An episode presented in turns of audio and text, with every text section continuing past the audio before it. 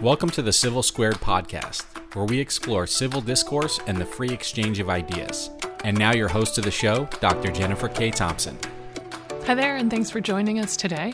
I am excited for you to be here because we have a great conversation coming up. This is a discussion I recently had with Marshall Kosloff, who is the Director of Outreach and Media for the Lincoln Network. And if you're not familiar with the Lincoln Network, they were founded in 2014. They're a 501c3 nonprofit, and their mission is to help bridge the gap between Silicon Valley and DC. So they work really at the intersection of technology and policy. And as you know, that's a, a really important subject. We see things about it in the news all the time. Uh, I am excited because Marshall, in addition to his role at Lincoln, is also a media fellow at the Hudson Institute. He was a researcher on PBS's Firing Line with Margaret Hoover, and he has his own podcast. He co hosts the Realignment podcast with Saagar Enjeti. And I have heard Marshall interview all kinds of really interesting people uh, Marco Rubio, uh, Josh Hawley, JD Vance, all kinds of different people. And I'm always impressed with the questions that Marshall asks and the follow ups. But one of the things I've noticed is Marshall knows a lot about the history of media, about how technology has affected it. And you get that when you hear him ask questions. But I thought it would be really cool to actually have Marshall be the person who was being interviewed so we could get to hear at some length what Marshall knows and what he thinks about all this. So you're going to hear our conversation, and that conversation uh, is going to cover the way technology has changed the way media from newspapers to radio to television to the internet uh, operates and the role it plays in a free and democratic society and how it's changed for the better and for the worse. I hope you enjoy it.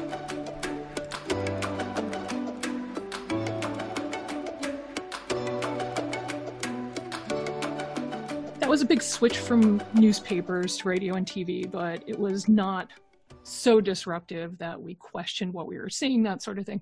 And then, you know, Al Gore comes along and invents the internet or whatever. And all of a sudden we have different things like AOL, we have Yahoo, right? And and they're going to be news sources, but it's moving what happened on paper or what happened in TV and radio onto the internet. And that's the big switch. But then that doesn't really work out and along comes social media like Facebook, and now we can't trust the news at all because we don't know what's real and what's fake. I know that's not the right narrative of the history of news, but what where are there points of that that are just wrong overlooking it? I mean, what from your point of view, what does that transition look like and what is so unique about today's environment? Yeah, and what I love about your setup here is that every single thing you talked about happened, right? So like you're you're, you're describing this in the you know pre in the 19th century you have newspapers early 20th century you get the radio then you get television and then the internet happens and you have all these different you know 1990s throwback things like AOL and a more successful version of Yahoo. That's all true, but the part that's sort of missing is the I, what I would sort of say is two things are sort of missing here. What the most important thing that's missing is I think you have to sort of take a step back and sort of think about the job that news and media, like what it serves at a deeper sort of level, yes. right? So on, on, on the on the one hand, obviously entertainment is a huge thing here, right? Uh, people are looking to to be entertained. So you have the funnies and you know the the newspaper you have all sorts of different things there. The internet's sort of great for that. But on the other hand, you also have information which is sort of the key thing here which is that people in their lives whether it's from you know the baseball team scores in your local team to the stock ticker to something in the wall street journal you need information so that entire history of the 20th century to the early 21st that you just gave the thing that was missing here is that there's ever expanding ways of getting access to information um, so in the start of the 20th century, right, when you just have these newspapers, often um, they are newspapers. You know, there's there's multiple newspapers in a town, but at the end of the day, it, everything's very sort of localized and everything's very controlled. Um, because it's actually very expensive to do this newspaper. You have to have a printing press, which is usually unionized. You need to have a whole system of delivery persons to actually get that done. You need to be able to sell to the local newsstand. You need to maybe publish twice a day.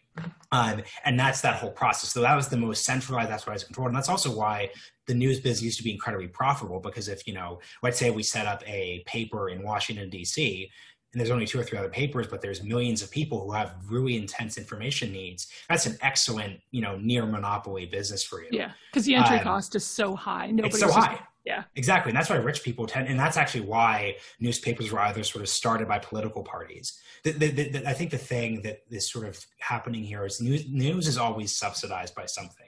So it's either subsidized by political parties. Like this is sort of a fun fact I spoke with y'all before about. But if you look at a lot of small towns still have their newspapers, they're often be called the Des Moines Democrat or the Fairfield Republican. That old title is a remnant from a time when papers were actually just sort of organs of political parties. Yeah. Um, so they were subsidizing it, or it's subsidized by the local advertisers. So that's just the key thing here. It's really about and as we and this is sort of the last part of this answer what then happens over the course of the 20th century radio, television, blogs, web forums on AOL is it's harder and harder for those people who held monopolies over news to control those monopolies. So once again, on the conservative side, once you have talk radio, you no longer have a situation in the talk radio in the 1980s after the Fairness Doctrine was taken away. You no longer had a situation where William F. Buckley's show was the only show yeah. that was conservatives allowed on the air. And then when you get into the internet, you have the blogging, you have the Drudge Report, you have this sort of situation where all of this is freer and more open. And taking us into the present day, so many of our conflicts in media are about a combination of two things. One, the lack of a business model, because without those monopolies in a world where anyone can create things, it's very, very, very hard to make money in this space. And then two, there's all these fights about gatekeeping, because once again, you know, there's the, the gatekeepers, I think in many ways were sort of bad. I think it's it's not a good thing that there were just four channels and you know a bunch of big newspapers owned by the wealthy. But at the same time, that system didn't allow a lot of fake news in. And that could go sort of from either, I think both sides of the aisle would argue there's fake news in this sort of space right now. Um, you could argue that, you know, the previous system controlled for that too much, but there, there, I think there has been something lost. And that's why we see a lot of sort of debate over what truth is and a lot of debate over yeah. those sort of things. Yeah, I, I definitely want to get into that and about these questions about gatekeeping. But as you talk about that, so so my personally when you talk about losing monopolies over the distribution i immediately think that's a good thing because you know if it's less expensive if it's easier to be a part of that that gives us the opportunity to get so many voices. And i'm a big believer in you know yeah some of it's not going to be ideal some of it's not going to be the highest quality but the more we have out there the more it enables us to ensure that we're seeing all these different perspectives. But immediately the opposite side of that as you just described is yeah, but then there's no control, right? It's like a free for all, or it could be seen as a free for all. I want to, I, I, just read an article in The Economist the other day about the sort of history of objectivity in journalism. And it was referenced in one of the pieces you talked to about Walter Lippmann, right? So I think we have this sense, especially when we look at this kind of free for all um, that seems to exist as a result of particularly the internet in terms of giving out information there was this golden age where everything was true and we didn't have to worry about it. We could totally trust all our news sources. And you just described that newspapers early on, some of which still have names that signal this, were political tools, right? They weren't meant to be, you know, the truth with a capital T. Um, and and the references to Lippmann are about his move to react to, to yellow journalism and that kind of thing, and to say we actually do need to introduce in newspapers some sense of objectivity. But I think if you ask the average person, they would they would say, no, no, news media is always meant to have been about has meant to have been objective, right? Unbiased. Is that's that's not accurate historically, right?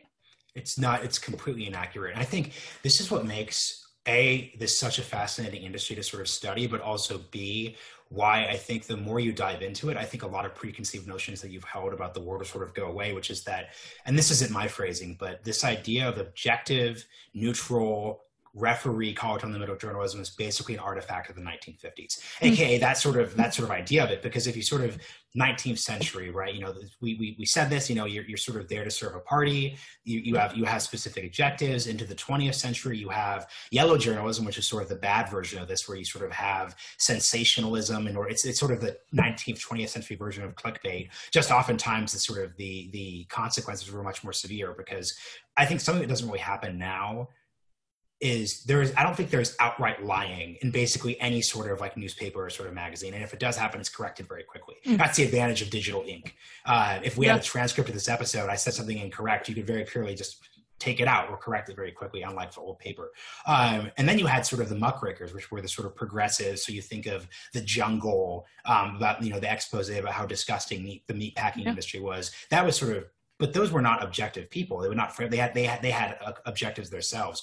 So what you sort of saw happen in the 50s, though, and this is the point about Lippmann, you really saw people start to say, "Hey, like we need to be more objective than that previous version." But this is the key thing and why the discussion of business models matter.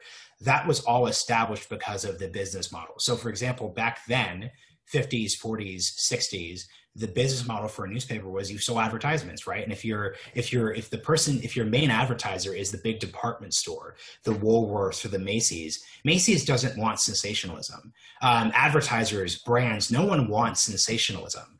Um, they want something neutral relatively neutral. And once again there's, there's the idea of neutrality. That's mm-hmm. sort of a key thing it's, it's not as if it ever was neutral. I, I, what i would basically say is that most mainstream papers have operationally been center left for the past century. Now, we could debate how far to the left they're going now, but the, the New York Times of the 60s was neutral, but it was definitely center left. But that being said, there, there, at least there was this idea of what they were trying to sort of work towards was that sort of middle ground thing.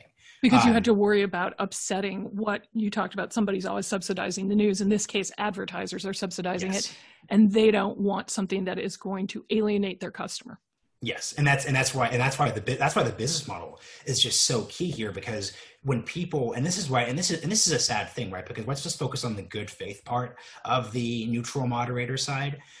That's something that just it just has simply gone away because it's not sustainable from a business practice. Or I think when we take a step back, I think what you I think what we need to I'm sort of subtexting this, but I'll say it directly. There is a model for good faith down the middle news. It's basically nonprofits. Mm-hmm. Uh, I, I, think I think I think there are all sorts of things. Whether you know, you know, it's the, it's the Associated Press, or actually, I don't know if they're a nonprofit or not. But the, but the, but there's a world where you could just create neutral, down the middle, just the facts news. That isn't news that anyone's basically going to pay for.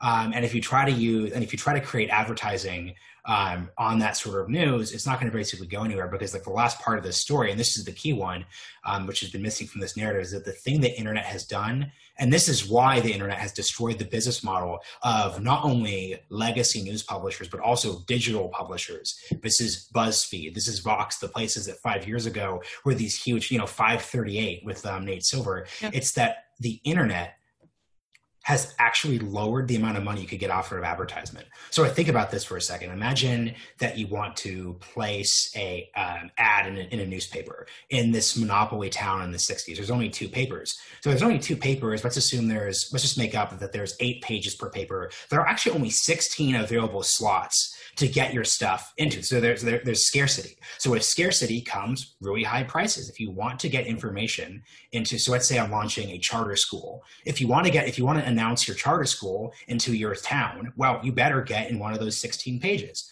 Um, and that was great for the it wasn't great for you the it wasn't great for you the advertiser because it, it meant the price the was very high though, yeah. great yeah. for the great for the seller great for a newspaper but because of the internet it basically costs nothing or you could go to facebook or you could go to google and it's actually a much better much better product for you.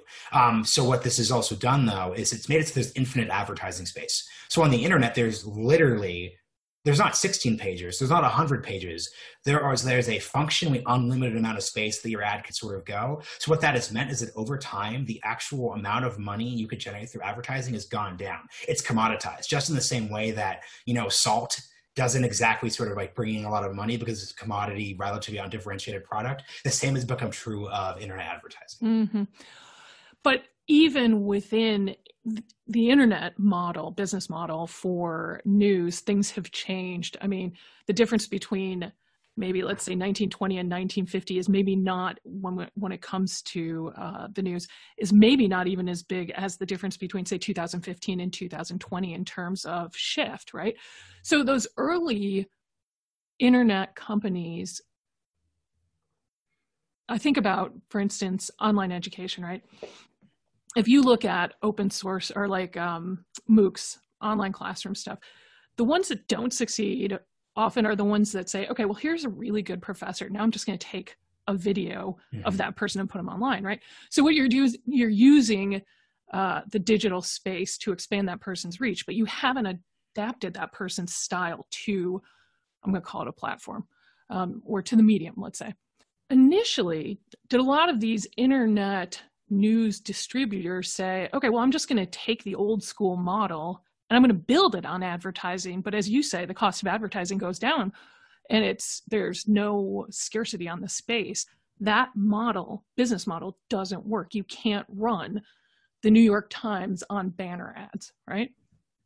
Yes, and that's and that and that's and that's and that's actually where and that's I'm, glad you brought up the New York Times because it's sort of the perfect pivot because yeah. this is one where our culture war intuitions are actually incredibly unhelpful, right? So sort of the notion of this sort of failing New York Times, whenever people talk about the New York Times, especially on the right, it's sort of pejorative. It's they're they're too left, they're fake news, they have all these problems. The New York Times is actually now one of the most successful companies and actually American business turnarounds of the 21st century.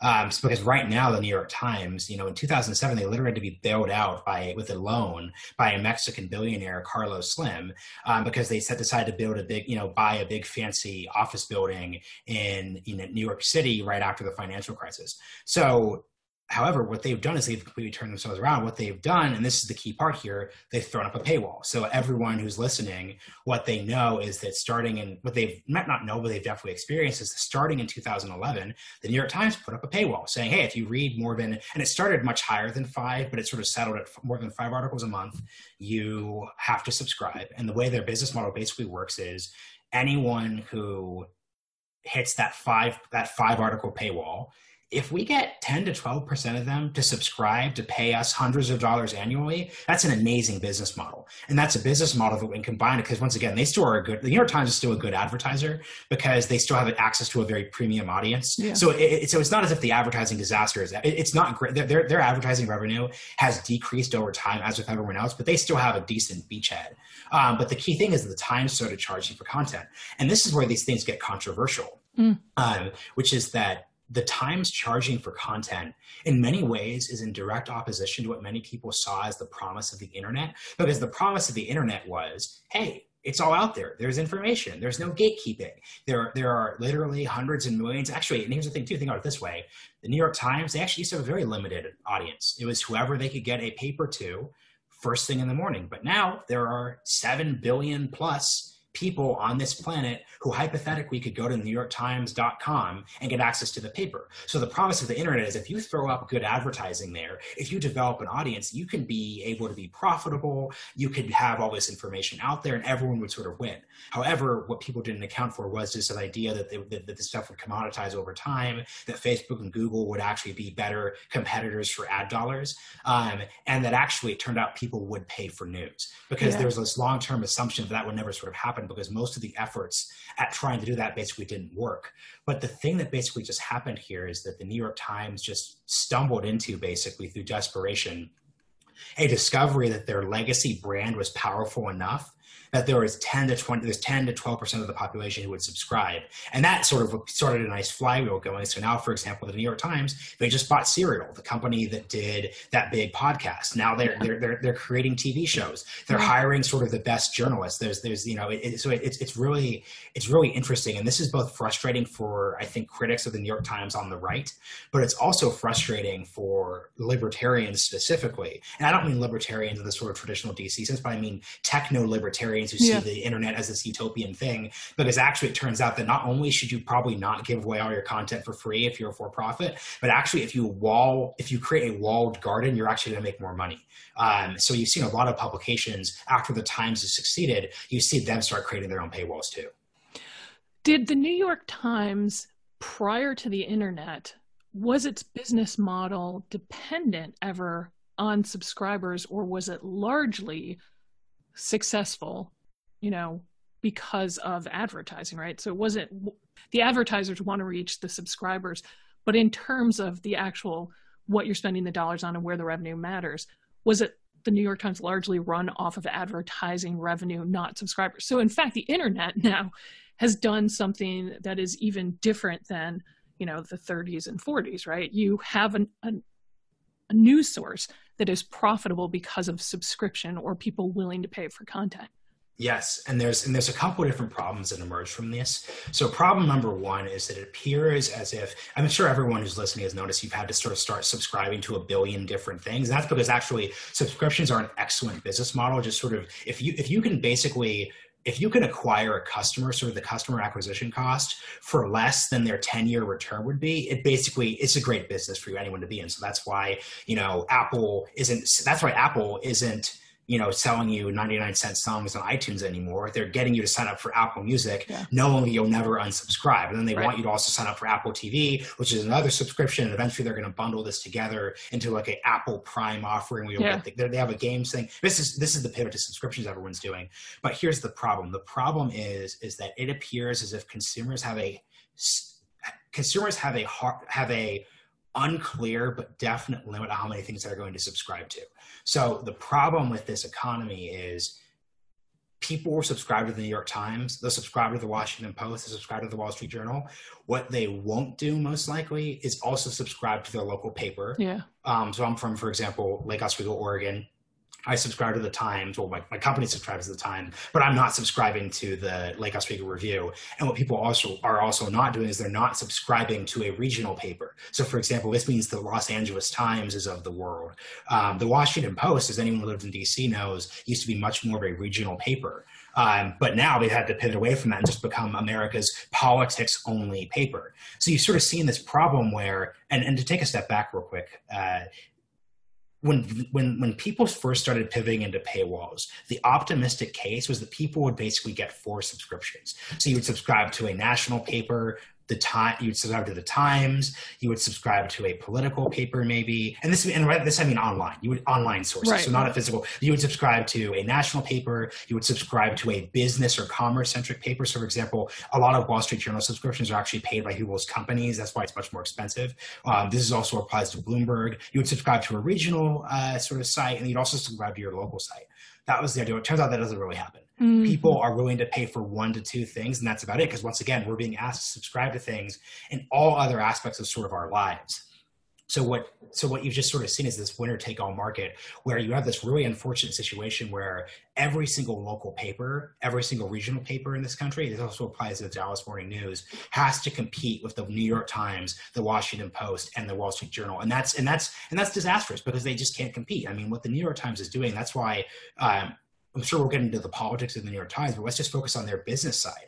It's brilliant. It's they, they, they're bundling it with Spotify. They're exploring gym subscriptions. They're they're talking integrating it with um, Amazon Prime in certain respects. They have a cooking app. There's an amazing cooking app with all these sort of recipes. They have the crossword puzzle you can subscribe to. They're actually creating in order to get millennials to start subscribing to news. They're creating this new parenting app, which is just going to be this this this this site and section that's just for new parents. So much much much the same way that Target tries to catch you as a early consumer of like diapers and sort of stuff. They want to do the sort of same thing.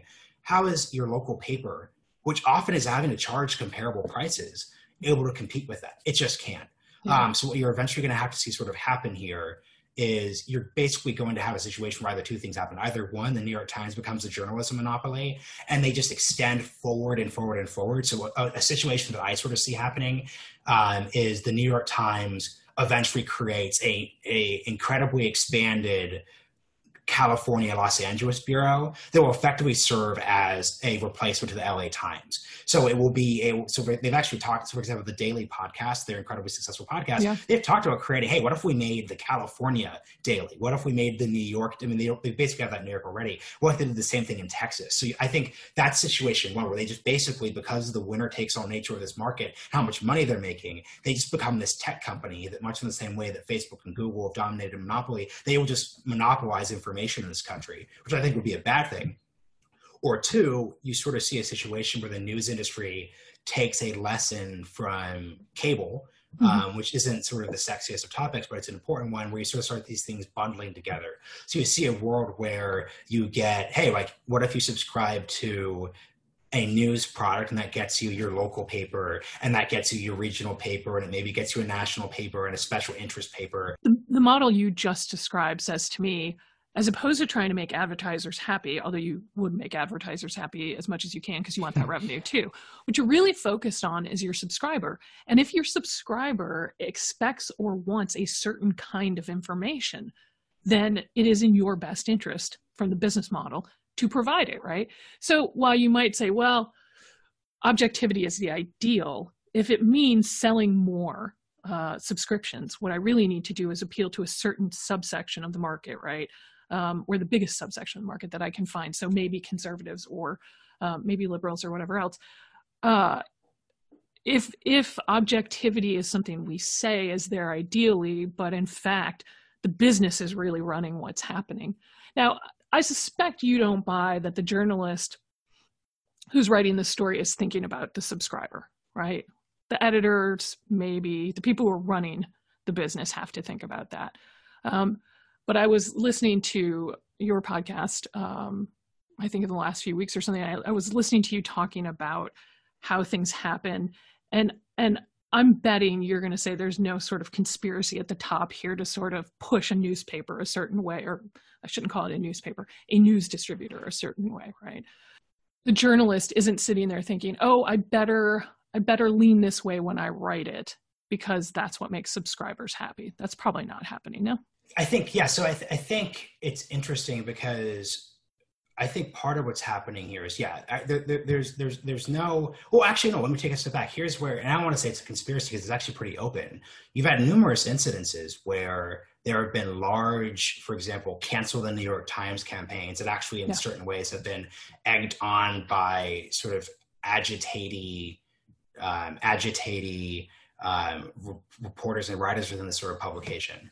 So this is pretty open, and the, but the, the, so yes, uh, people are openly sort of shifting this. But I, I don't think a Times writer or any writer, for for example, is really sort of thinking I'm going to say exactly what my audience says because this will make them happy and they'll subscribe. Because this is where the subscription economy versus the clickbait economy is an important thing. No one will pay for clickbait right? Mm-hmm. So no one, there's no world where people are going to simply pay for generic 500 word op-eds that sort of just confirm like whatever you want to sort of hear. There's no world where that makes any sense for people.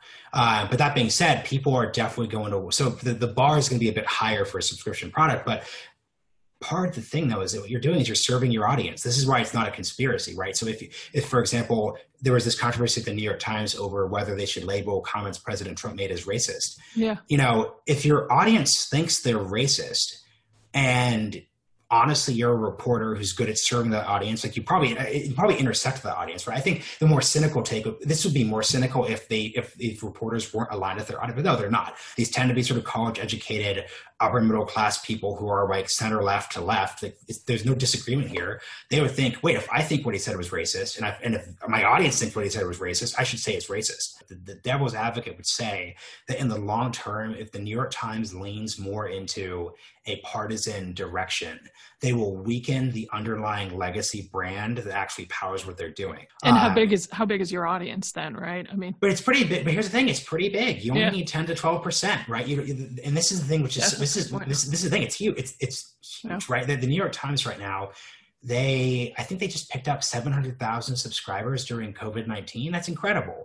Their, their, their, goal is to get to 10 million subscribers to by 2025 they're, they're they're nearing 7 million and it's just 2020 during a during an economic recession yeah. it's it's an excellent business model. So that's why it's very it's it's the, the problem that people who are defending objectivity and the people who are on the center left who are trying to do these sort of philosophizing to the journalism ideal is that a once again there if we sort of take a longer time frame there is no journalistic ideal.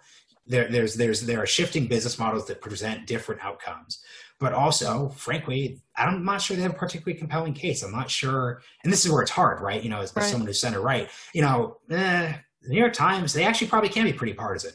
I, I, actually think that that audience wants to hear that, and over time, that's that's okay. And then that's sort of that's sort of the reality there. I, I don't think there's much of a market for a perfectly down the middle cribbed from the 1950s New York Times. And that's bad. That's not good for discourse.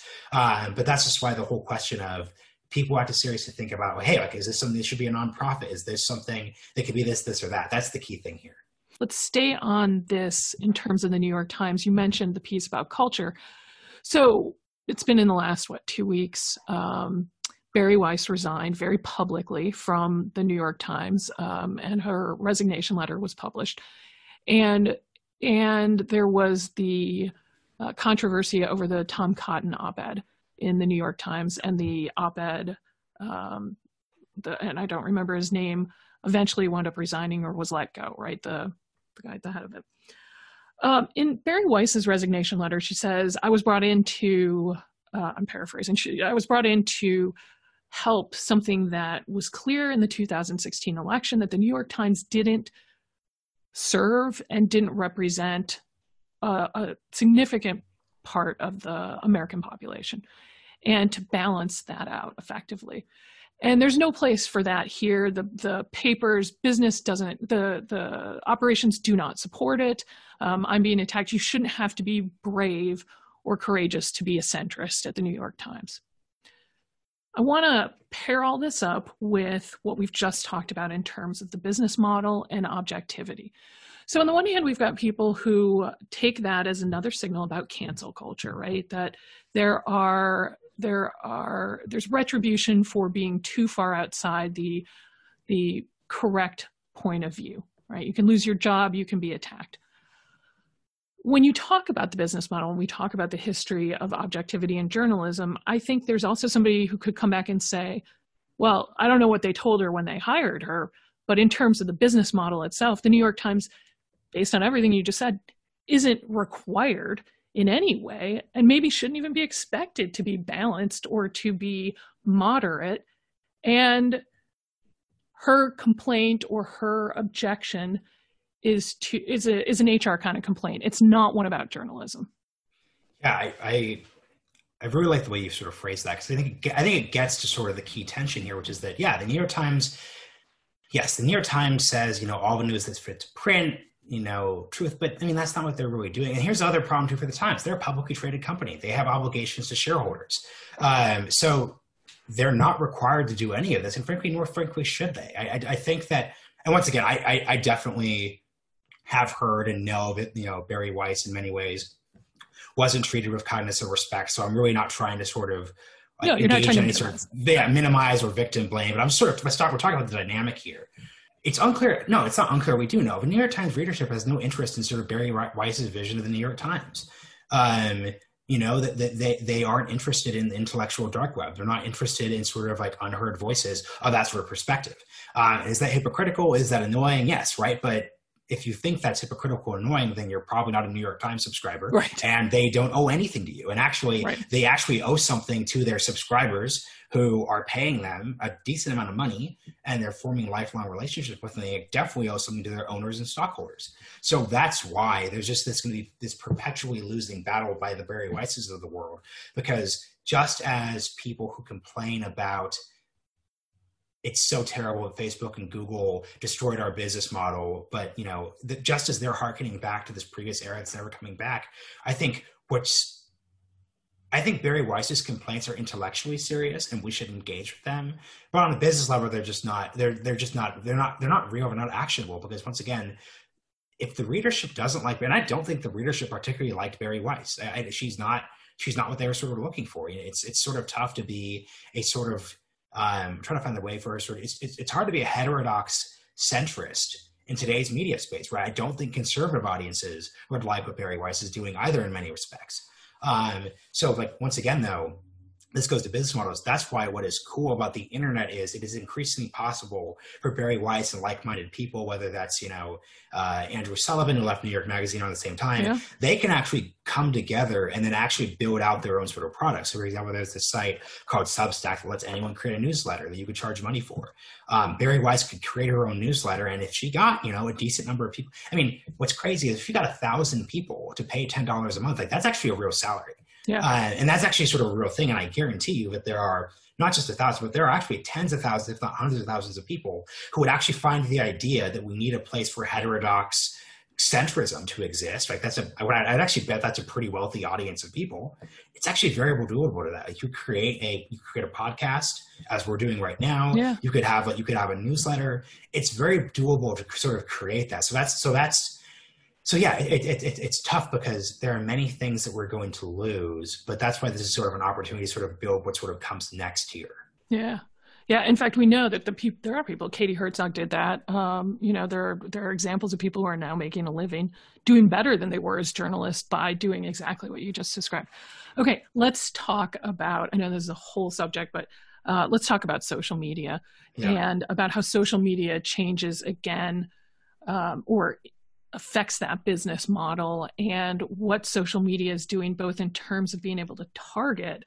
Um, specific segments of audiences, advertising dollars, that kind of thing. But also, it's clearly in so many people's mind really the culprit when it comes to fake news, right? Yeah. And I, I think, and this is what's hard here, and this is why I think the right is social media is incredibly nuanced. Uh, because, for example, right, a lot of people on the right really don't like Facebook. But what's so fascinating about Facebook is if you actually look at what's the best performing content on Facebook, it's it's actually conservative. Uh, and what's interesting about that, and that goes back to the business model idea, which is that actually, if you if you're if the if the fair critique of 20th century media is that it was overly gate kept, and many voices, right, not just sort of like racial minorities, but also like conservatives were kept out of that. The internet's great because the internet means anyone can sort of do things. Um, so that's actually why it's not surprising that on a platform like Facebook, there's actually a flourishing, a real renaissance of conservative news and opinion. You know, Candace Owens is getting 70 million views on a video. Um, you know, a video. It's it was anti. It was it was an anti George Floyd video during the protest, but it got 70 million views, and that's definitely. I don't agree with her take on that, but that's definitely something that wouldn't be there in the mainstream media. Um, and it's something that Facebook enabled it to be shared and sort of discourse. So that's why I think conservatives need to sort of take a step back when they sort of like attack social media, which is that liberals bring this point up, but it's also a very true one at a theoretical level. It is actually definitely true. I think, despite any incidences of bias, like I definitely think it's true that Facebook has bias within it. I definitely would bet that the content moderation team is 99.9% liberal. It is right, you know, it's it's it's revealing that it seems as if most of like the big mistaken in- instances of content moderation tend to go against the right. Like there really is like structural bias in these companies, but operationally, it's still a good thing if your objective is getting conservative thought out there.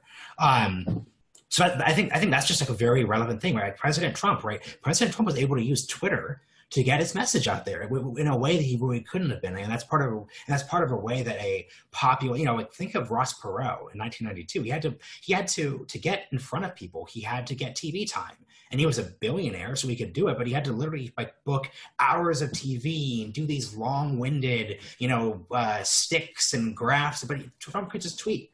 He could just tweet, and he could tweet for free.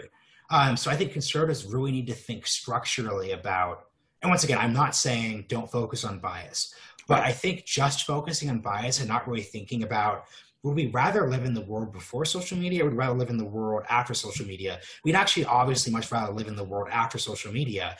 Then we should then take that to sort of approach what we sort of think about these things. Because I think if you sort of approach this idea that social media is the enemy of the right, I think you're solely mistaken. Actually, I think you miss the fact that if you actually look sort of pause real quick, but I think something that always frustrates me is when people sort of frame the backlash against big tech and social media as a sort of bipartisan thing because it isn't.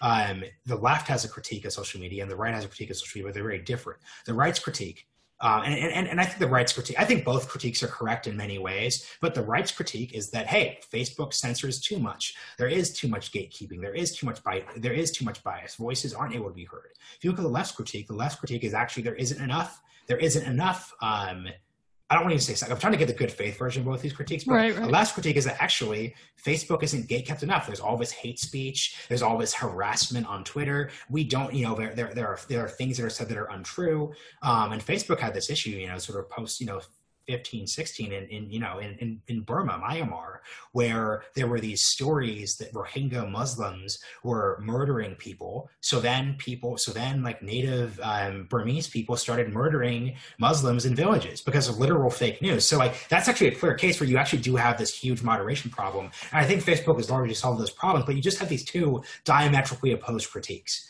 Uh, and you really have to recognize that they're different. I think the right should be very cautious when they sort of try to embrace this sort of broader attack because they should recognize that if things don't go their way, as I bet they likely would, they would actually be very sort of harmful for um, what they are saying they value. Mm, yeah. Yeah, I, I, think it's like a lot of things. We want it to be one way or the other. We want a very simple explanation that can resolve all the problems that we see with it, regardless of what side we're on, right? And yeah. and just even in talking about um, more conventional or traditional news distribution, it's not a very it's not an uncomplicated story. The business model matters, all of these things too. And the same is going to be true when we talk about social media as well. Um, just I know there's a lot we could talk about with social media. However, I guess the last thing I'd like to talk about uh, as we think about news distribution and that um, even today we're seeing that um, some tweets and posts have been removed from uh, President Trump's campaign and um, from President Trump about um, coronavirus information, right? So about children being almost immune, and and I'm not going to pretend that I'm exactly quoting it because I'm not. Um, but it, that was the gist of it. That both Facebook and Twitter, I think, removed um, posts, and it was particularly it wasn't the first time Twitter had done it, but maybe the first time that Facebook did it. As we're thinking about the election, we're thinking about the campaign, which now we're starting to think more about again. Um, and particularly in the face of everything that's gone on with the global pandemic and all that. I mean, I think uh, if we imagine that we're talking to somebody on either the left or the right about we hear this all the time from people in our audience like it's just hard to know what to trust um, you know what should we be doing? What's the responsible behavior on social media? But beyond social media i suppose news distribution generally. What's the responsible behavior when we take in information given what we know about the business model and how those things are operating for us to be both informed and not not ratchet up um, conflict, I suppose, between ourselves. Yeah, I mean, so several, so several things. One, um, in terms of the removal of President Trump stuff, um, I think this is an incredibly frustrating issue, just because it, it's it's frustrating because on one level, I think the platforms are overreaching I think that Facebook had actually done a pretty good job of not reaching too far into this. I don't think. Here's here's the way I'll put this. If, if so many, it seems to me as if, from my perspective, a lot of the content moderation decisions, especially around the president, have been driven by things that aren't actually about facts. So, for example, it would be one thing. This is a this is not harmful, but let's say President Trump said the sky is blood red and Twitter said, "No, Mr. President, it's it's it's blue." That isn't what most of these content moderation situations look like. Um, it was, you know, one of the things on Twitter. It was it was the ballot. It was the ballot initiative thing, and as as as we as we all know, as you know, think tank denizens, you know, you can say a study saying anything, um, and, and and very quickly, it, it it seems as if those claims verge quicker into gatekeeping that reflects the frustration of people speaking about things that like the, the that moderators don't agree with. Um, I'm from Oregon. I you know we've been vote by completely vote by mail um, since '96. So I've literally only voted by mail. I'm pro. I'm pro. I'm pro mail. Like I, I don't. Th- I don't think there's an issue. I think conservatives are a little too paranoid on this issue.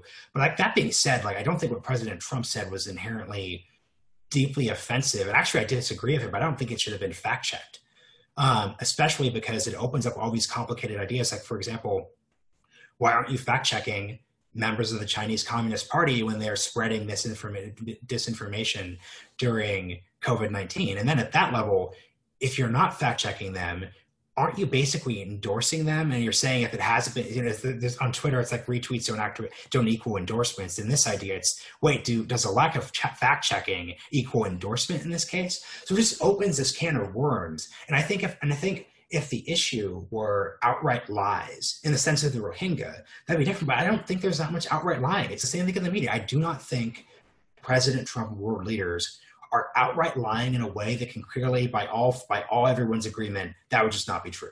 Um, very rarely has President Trump tweeted something like, "Here is a fact." Every if, if President Trump tweeted the following, every single ballot vote by mail election in the year 2019 was stolen and fake.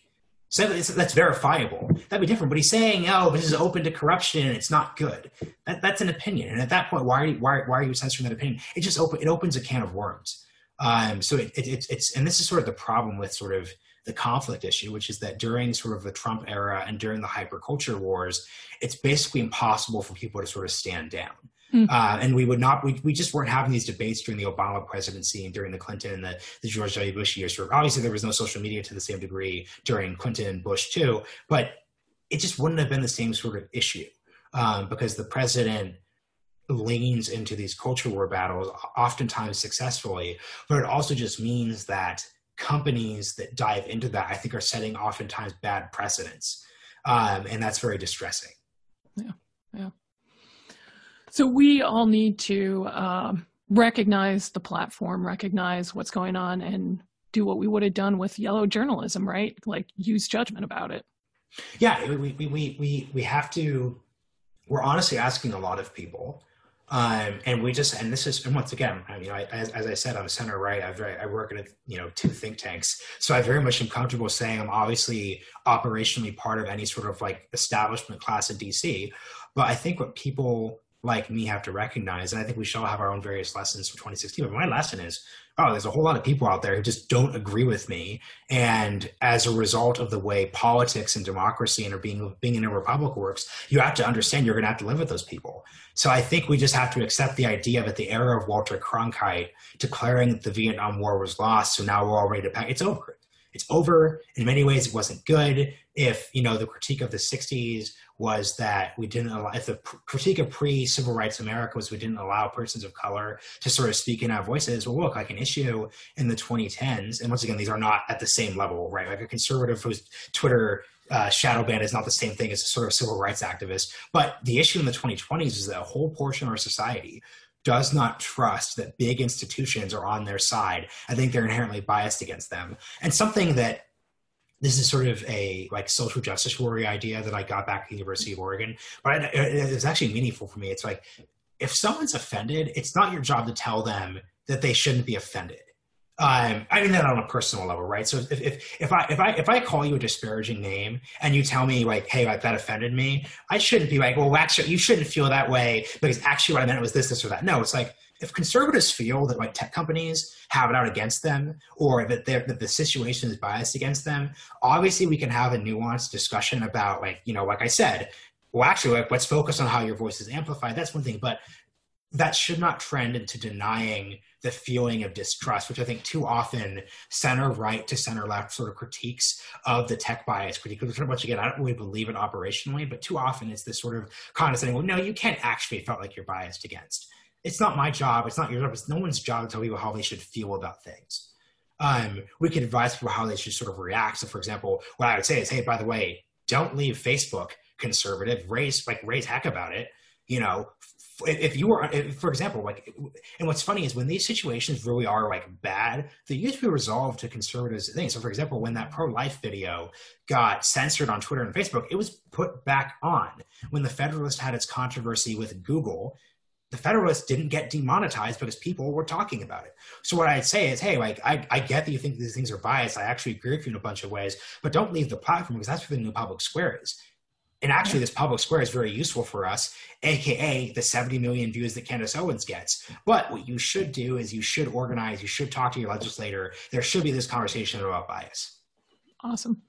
So, Marshall, if people want to follow what you're doing, tell us about the places that they can follow it you can find me at too many places.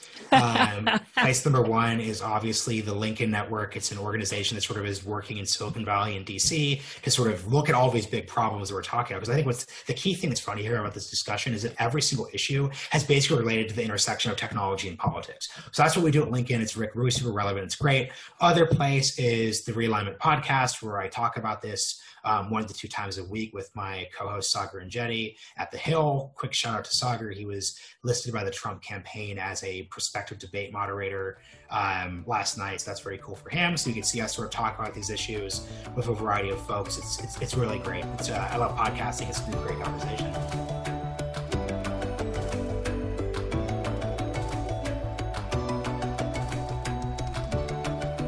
We covered a lot of stuff in our conversation, and as I mentioned, Marshall had sent me some articles to read in advance of our discussion. We'll link to those in the show notes, and they largely talk about many of the details of the business models that Marshall mentioned. But look, there was so much that was new to me in our conversation and in reading those articles, and I'm really grateful for Marshall's knowledge and his careful thinking about them. When I think back about that conversation, I think about the things that I will take away from it, particularly the things that I will apply in my own discussions with family and friends, but also in my own behavior. I I think the most significant one is going to be about social media. I am definitely someone who could be uh, accused of being pretty down on social media. I worry about its impact on our civil discourse. I worry about the kind of information that is uh, put out on social media. I worry about the way we consume it. And I think it's important the question that Marshall asked do we want to live in the world before there was social media or the world after social media? And even though we don't get a choice about that, I think his point that if we look at, on balance, the good things, including offering platforms to people who otherwise would not have them, or offering a platform at a scale that otherwise would not exist, we have to recognize there are plenty of positive things that have come out of social media, but like anything else, it's not perfect and it's got drawbacks and it's got costs. I think for me, the next time I think about maligning social media or talking about how much I worry about it, I'm probably going to pause a beat and I'm going to think about what Marshall said. And I think I'm going to remember that it doesn't exist in a vacuum, that the business model matters a lot for social media, just as it does for the New York Times or another newspaper, and that I personally have a responsibility in the way that I interact. But importantly, regardless of our feelings about social media, it is in many ways the public square now. And if we leave the public square, then our voices are not going to be heard. So, yeah, it's a challenge sometimes to be engaged in discussion on social media, but there's probably value in it if no one else is voicing the opinions that you have. Thanks so much for joining us, and we hope you'll be with us next time. Thank you for listening to this episode of the Civil Squared podcast, where we explore civil discourse and the free exchange of ideas. We'll see you next time for another conversation.